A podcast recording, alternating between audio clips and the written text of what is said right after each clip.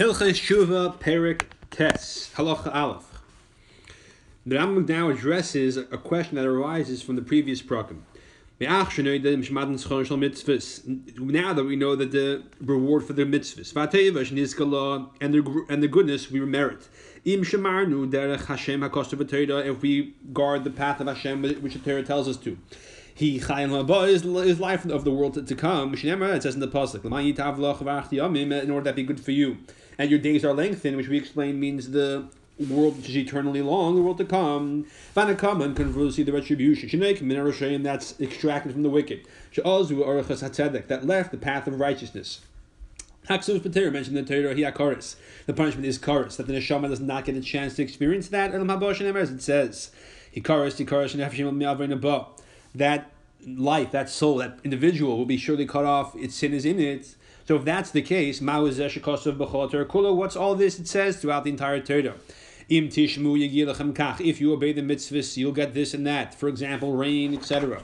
If you don't obey, and such will happen. For example, there won't be rain, and all the other rewards and punishments the Torah discusses besides Olam HaBa. So what is the reward and punishment for mitzvahs? Is it Olam HaBa and rain for keeping the is it Olam HaBa for keeping the mitzvahs and karis for not keeping it, or is it other things like it says in the Torah about Hashem giving us rain and other goodnesses and not giving us rain? So the Rambam answers, or finishes the question. All of those matters were things that are referred to in this world. Continues the Rambam in explaining the question, not Olam HaBa. Going, for example, save of a dove, hunger versus plenty.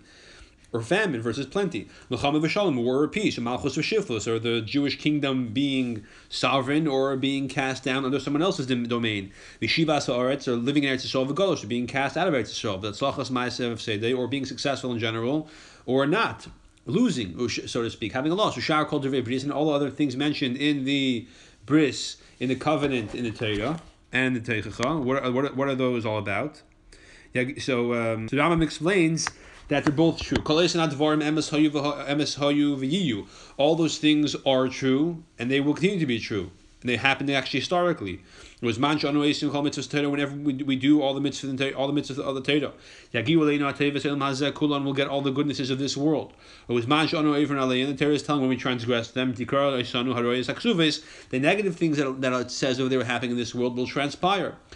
But even though that's true, nonetheless, those goodnesses are not the ultimate reward for the mitzvahs,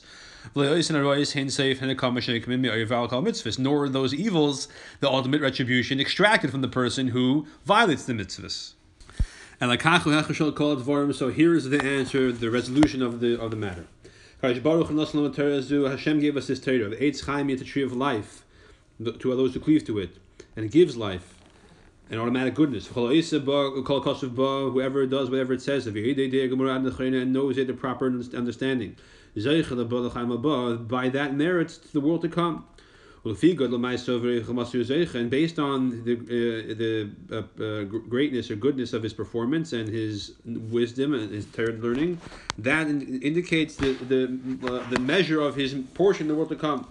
But the Torah promises us that if we do the mitzvahs and we do them joyfully with a good spirit, and we strive and toil in its wisdom constantly to learn Torah, that Hashem will remove from us all the things that make it difficult for us to do the Torah mitzvahs, like sickness and war, and hunger and things like that. And He'll bestow upon us all the goodnesses which strengthen our hands and enable us to perform the Torah and the mitzvahs. Again, save of Shalah, like plenty and peace, tremendous gold and silver, abundance of wealth. So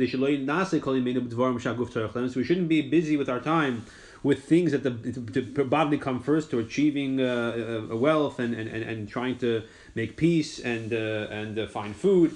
Rather will be available to learn Torah and do the mitzvahs, so we should merit life in the world to come. So this is like a person, for example, like an employer who, besides paying his employees, he also makes it easy for them to do the job. So Hashem also, the reward itself is Olam HaBa. and the punishment is not getting Olam HaBa. But when we're doing Torah mitzvahs, Hashem makes conditions in this world as such that it's easy for us to pursue doing more Torah mitzvahs. And if we don't, then Hashem has no reason to bestow upon us all those goodnesses. Though it's not reward and punishment per se, it's in the context of the objective of doing Torah mitzvahs. It makes the job easier, but it's not the actual reward. In the laws of Melech HaMashiach, in the end of the Rambam discusses something similar about how things will be when Mashiach comes. Over there, however, it's even more elaborate. He says the goodnesses will be as common as the dust of the earth. That's talking about a whole other level. Before Mashiach comes, there's a certain limitation to even to the goodnesses we are bestowed upon, even when we're perfect in Torah mitzvahs, or at least appropriate Torah mitzvahs. Similarly, the Torah says, after it promises us all the good things in this world, there will be righteousness for us, or as we translate over here, the context is, and charity will remain for us. Meaning what the Rambam is saying, apparently, is that even after Hashem gives us all the goodnesses in this world, there is still a tzedakah, still a charity, so to speak, from Hashem remaining for us after all that, which is the world to come. In other words, even after we deserve, so to speak, the contexts of living a good physical life, because we are trying to do Torah mitzvahs, and Hashem will make it as easy as possible for us by giving us health and wealth and all the things we need, there's still, so to speak, a charity, a something which Hashem will give us, which we really cannot earn. It only comes to Hashem's generosity, which is still not yet given to us, which is Olam HaBa. That's Hashem's tzedakah to us. Similarly, we have been informed in the Torah. After speaking of the negative, the positive, the Rambam now turns to the negative. We have been informed in the Torah, if we deliberately abandon the Torah and get involved in the vanities of the time, like it says in Pasuk, Vayishman Yeshurun, and Yeshurun, which means the Jewish people are called Yeshurun, became fat, Vayivat, and they kicked rebelliously. Hashem, the true judge, will remove away from those who forsake the Torah, the goodnesses of this world, those are the things which embolden them, strengthen their hand to rebel. Mevia means to kick, but it means like a kicking in a rebellious fashion, like an ox that kicks its master. And he'll move from them, and bring upon them all the goodnesses, all the evils, which will prevent them from acquiring the world to come. So besides the fact that there's no reason to give the person health and wealth if they are not using it to make themselves easier to determine mitzvahs, there also is a point to prevent them from having the goodnesses, that the evil will make them continue to move in the direction they chose to, which will prevent them from doing Torah mitzvahs and acquiring the Olam HaBa. They're destroyed in their wickedness. This is not like the Rambam said earlier, that the person who does such a terrible thing, Hashem will sometimes take away his free choice. Here the free choice remains, which means the person will have a more difficult time pursuing Torah mitzvahs appropriately if he has to spend his time worrying about his health and his wealth, etc. This is what the Torah writes, when it means when it writes, because you did not serve Hashem, you will serve your enemies to where Hashem will send you. So because we did not take advantage of governing ourselves and using the opportunity to keep Torah mitzvahs as best as possible, so Hashem will send us among the nations in exile because we lose that privilege. Comes out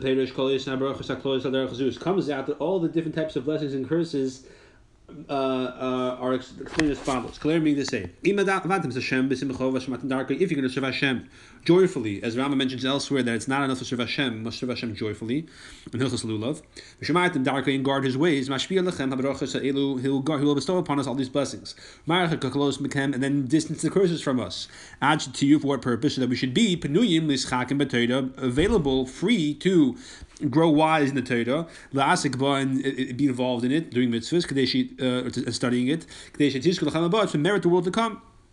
And Hashem will be good to us, which refers to the world which is all good, and have lengthy days in the world which is eternally long. And it comes out, if we keep Torah mitzvahs, we merit both worlds.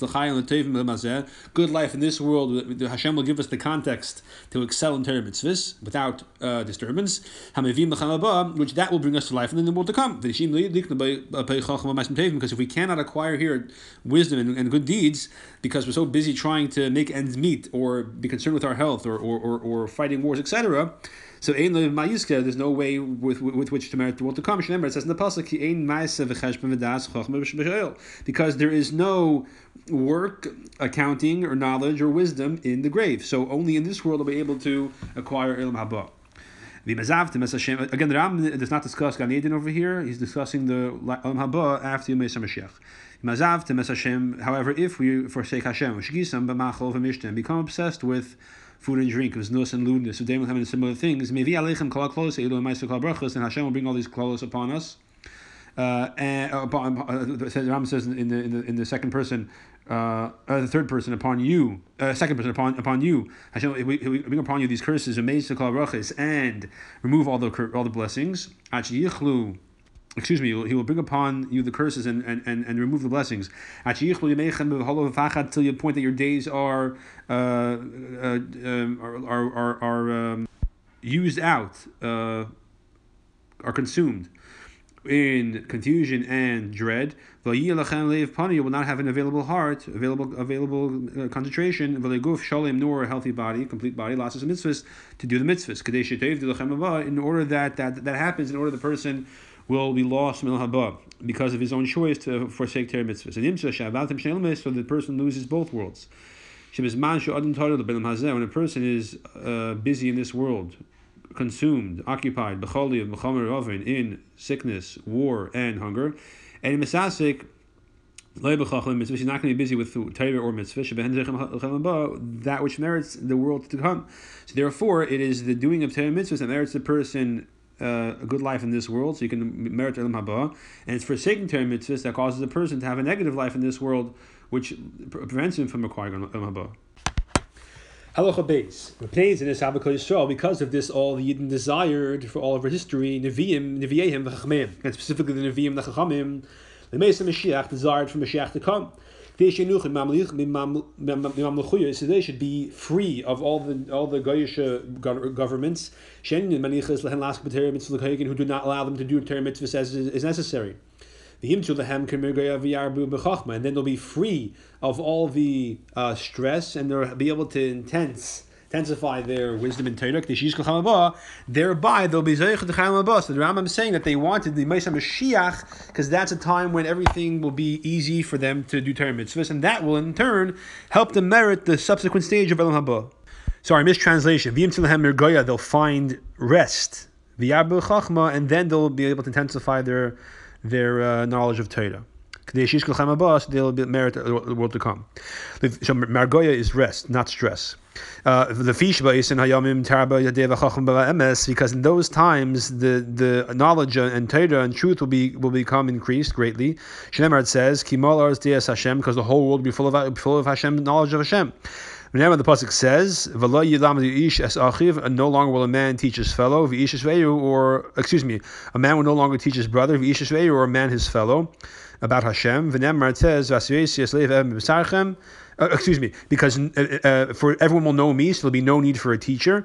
It says, I will remove the heart of stone from your flesh, and then Hashem says, I'll give you a new heart, and that's all going to be our ability to excel in Torah mitzvahs. It's interesting that Rambam, the way he quotes the pasuk, a man will no longer teach his brother, or a man his fellow,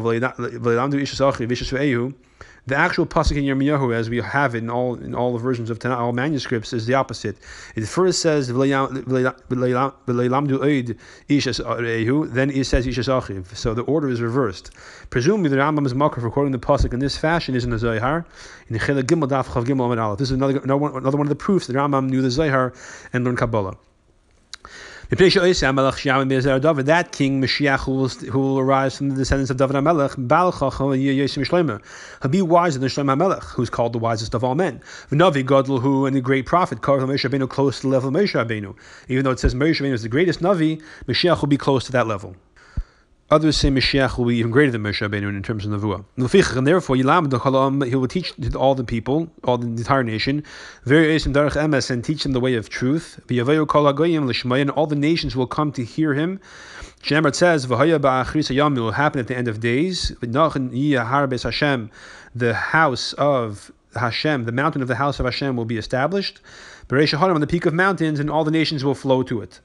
And the end of all reward, the ultimate reward, and the ultimate good, which has no interruption and no decrease, who is the life in the world to come. That's Olam HaBa. Mashiach, the era prior to that, which is called Mashiach, Olam HaZeh, that's going to be physical in this world. The Rambam learned that Olam HaBa is purely spiritual, only souls, neshamas. The Mashiach is physical in this world. And at that time, the Mashiach, the world will conduct himself as is normal, in laws of nature. The difference is that the Yidden will govern themselves. The Chum Rishonim declared, there's no difference between the world as it is now and the era of what's called Mashiach, which is the first era before Techiyas Hameisim. The difference is only going to be that they no longer have been subjugated to Gracious kingdoms. The Rambam himself says in the Eretz Yisrael, he's not saying there cannot be miracles, he's saying it's not required, it doesn't have to happen. Al Pi Torah, Mashiach is legitimate even if there's no miracles. Another reconciliation is that there will be miracles even in Mashiach, except that the world will return to the way it was before Chet Eitz Hadas, which was compared to our life now is miraculous. But because that's the way the world was created originally, it's not considered miraculous. The world is just going back to its original nature, so to speak. And the Shalah actually suggests that there's two eras in Mashiach. The earlier one, where the world will be natural, and the second stage, which will have miracles. In fact, obviously, the Rambam himself agrees to that because Techiyas Hameisim is the greatest miracle of all.